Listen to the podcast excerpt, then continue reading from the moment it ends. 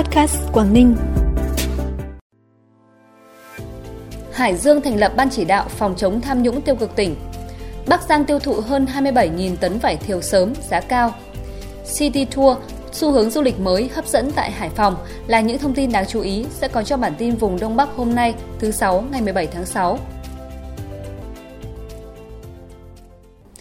Thưa quý vị và các bạn, Ban Thường vụ tỉnh ủy Hải Dương đã thống nhất chủ trương thành lập Ban chỉ đạo phòng chống tham nhũng tiêu cực tỉnh gồm 15 đồng chí, trong đó ông Phạm Xuân Thăng, Ủy viên Trung ương Đảng, Bí thư tỉnh ủy, Chủ tịch Hội đồng nhân dân tỉnh làm trưởng ban. Chức năng nhiệm vụ quyền hạn, chế độ làm việc, quan hệ công tác của Ban chỉ đạo phòng chống tham nhũng tiêu cực tỉnh Hải Dương thực hiện theo quy định số 67 ngày 2 tháng 6 năm 2022 của Ban Bí thư về chức năng nhiệm vụ, quyền hạn, tổ chức bộ máy, chế độ làm việc, quan hệ công tác của Ban chỉ đạo phòng chống tham nhũng tiêu cực tỉnh, thành phố trực thuộc Trung ương. Theo Sở Công Thương tỉnh Bắc Giang, tính đến hết ngày 14 tháng 6, toàn tỉnh Bắc Giang đã tiêu thụ hơn 28,4 nghìn tấn vải thiều với giá cao, trong đó có hơn 27,3 nghìn tấn vải sớm, còn lại là vải chính vụ. Được biết hiện mỗi ngày có 50 chuyến xe vải thiều Bắc Giang được thông quan sang thị trường Trung Quốc qua cửa khẩu Tân Thanh tỉnh Lạng Sơn. Việc thu mua và tiêu thụ vải thiều được đánh giá là khá thuận lợi, cho dù phía Trung Quốc vẫn hạn chế nhập khẩu hàng hóa từ Việt Nam để phòng chống dịch COVID-19.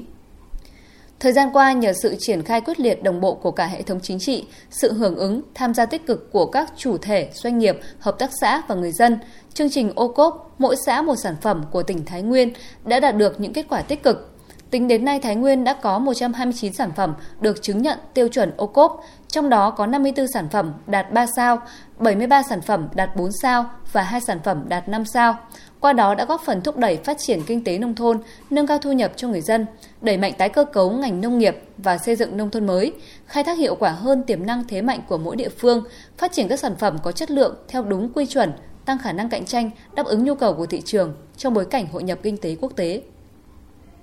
Chiến dịch thanh niên tình nguyện hè năm 2022 của thanh niên tỉnh Cao Bằng diễn ra từ ngày 1 tháng 6 đến hết tháng 8 với một chương trình 4 chiến dịch tình nguyện, một hoạt động tổ chức sinh hoạt hè cho thiếu nhi. Trong đó ưu tiên địa bàn huyện nghèo, xã nghèo, vùng đồng bào dân tộc thiểu số, các xã điểm về đích nông thôn mới. Tỉnh đoàn Cao Bằng phấn đấu các cấp bộ đoàn toàn tỉnh thực hiện mục tiêu mỗi huyện, thành đoàn tu sửa ít nhất 1 km, làm mới ít nhất 0,5 km đường nông thôn, xây dựng mới ít nhất một điểm sinh hoạt vui chơi cho thiếu nhi, khám chữa bệnh miễn phí cho 1.500 lượt người dân, tư vấn tâm lý ít nhất cho 500 đoàn viên thanh niên, trồng mới 60.000 cây xanh, đề xuất 1.000 ý tưởng sáng kiến trên các lĩnh vực.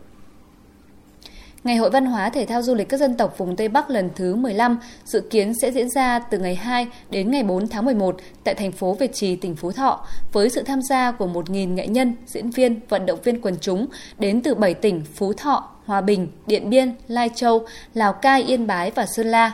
Ngày hội được tổ chức nhằm tôn vinh những giá trị văn hóa truyền thống của các dân tộc vùng Tây Bắc trong nền văn hóa thống nhất đa dạng của cộng đồng 54 dân tộc Việt Nam – là dịp để giới thiệu quảng bá với bạn bè trong nước và quốc tế về tiềm năng phát triển văn hóa thể thao du lịch và các giá trị di sản văn hóa vùng Tây Bắc. Bản tin tiếp tục với những thông tin đáng chú ý khác. Theo thông tin từ Sở Du lịch Quảng Ninh cho biết, dự kiến tháng 7 này, Quảng Ninh sẽ đón hai chuyến bay đưa khách du lịch Hàn Quốc hạng sang qua sân bay Vân Đồn. Trong thời gian ở Quảng Ninh, đoàn sẽ ở một số khách sạn hạng sang, tham quan Vịnh Hạ Long, chơi gôn và các dịch vụ khác. Chuyến bay đầu tiên sẽ hạ cánh xuống Vân Đồn dự kiến vào lúc 11 giờ 15 ngày 1 tháng 7. Trong đó có 188 khách là người Hàn Quốc, gồm cả khách du lịch và những người điều hành một số công ty du lịch tại Hàn Quốc. Đây là một trong những đoàn du lịch gôn quốc tế đầu tiên đến Quảng Ninh kể từ sau khi Việt Nam mở cửa hoàn toàn du lịch ngày 15 tháng 3 và Hàn Quốc nới lỏng các điều kiện xuất nhập cảnh và phòng chống dịch COVID-19. Sau thành công với bản đồ món ngon Hải Phòng lòng vòng ẩm thực phiên bản 1, Sở Du lịch Hải Phòng tiếp tục phát hành bản đồ món ngon Food Tour Hải Phòng phiên bản 2 với số lượng quán ăn phong phú và tiêu chí chọn lọc hơn, đồng thời giới thiệu đến du khách những điểm đến hấp dẫn tại Hải Phòng như Bưu điện thành phố, Nhà hát lớn Hải Phòng, cầu Hoàng Văn Thụ, Đồi Thiên Văn với tên gọi Hải Phòng lòng vòng check-in. Đây là những mảnh ghép nhằm hoàn thiện tuyến du lịch nội đô City Tour, một xu hướng du lịch mới của Hải Phòng theo ông Vũ Huy Thưởng, Phó Giám đốc Sở Du lịch Hải Phòng, trong thời gian tới, Hải Phòng sẽ phát triển thành những app trên điện thoại di động. Khi du khách ở Hải Phòng, app sẽ nhắn tin vào máy và yêu cầu cài đặt. Đích cuối là xây dựng thành phố văn minh, thân thiện, mến khách, du lịch phát triển, từ hoạt động du lịch xây dựng lên hình ảnh thành phố. Những ngày giữa tháng 6 này, có dịp đi qua tuyến đường Cửa Nam, khối Cửa Nam, phường Chi Lăng, thành phố Lạng Sơn, tỉnh Lạng Sơn, không khó để bắt gặp hình ảnh người dân, du khách đến tham quan chụp hình lưu niệm bên những bức tranh tường độc đáo. Dưới bàn tay khéo léo của người họa sĩ, những bức họa quảng bá về các địa danh, danh lam thắng cảnh của tỉnh Lạng Sơn được thể hiện vô cùng sinh động trên bức tường gạch. Bà Lê Thị Nhiên, Bí thư Đảng ủy, Chủ tịch Ủy ban nhân dân phường Chi Lăng cho biết, Mỗi bức tranh tại con đường Bích Họa là một danh lam thắng cảnh, di tích của tỉnh Lạng Sơn, không chỉ góp phần tô điểm cho đường phố, quảng bá du lịch của tỉnh, mà còn giúp người dân nâng cao hơn nữa ý thức bảo vệ môi trường.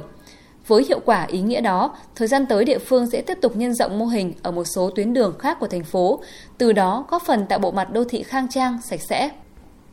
Tỉnh Tuyên Quang vừa ra mắt câu lạc bộ bảo tồn và phát huy bản sắc văn hóa dân tộc Cao Lan, thôn Động Sơn, xã Trân Sơn, huyện Yên Sơn – Câu lạc bộ gồm 35 thành viên là những người đam mê và tâm huyết với văn hóa dân tộc. Ngoài truyền dạy những điệu múa, câu hát sình ca, gìn giữ tiếng nói trang phục, câu lạc bộ đẩy mạnh hoạt động tuyên truyền giúp bà con dân tộc Cao Lan hiểu rõ những giá trị văn hóa truyền thống của dân tộc, từ đó nâng cao ý thức trách nhiệm trong việc bảo tồn và phát huy những giá trị văn hóa truyền thống. Còn sau đây, phần cuối bản tin như thường lệ là thông tin thời tiết.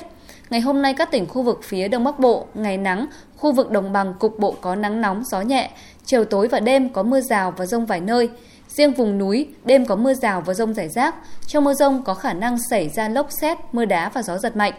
Nhiệt độ thấp nhất từ 24 đến 27 độ. Vùng núi có nơi dưới 24 độ. Nhiệt độ cao nhất từ 32 đến 35 độ. Riêng khu vực đồng bằng có nơi trên 35 độ. Trân trọng cảm ơn quý vị và các bạn đã dành thời gian quan tâm bản tin. Xin kính chào và hẹn gặp lại vào ngày mai.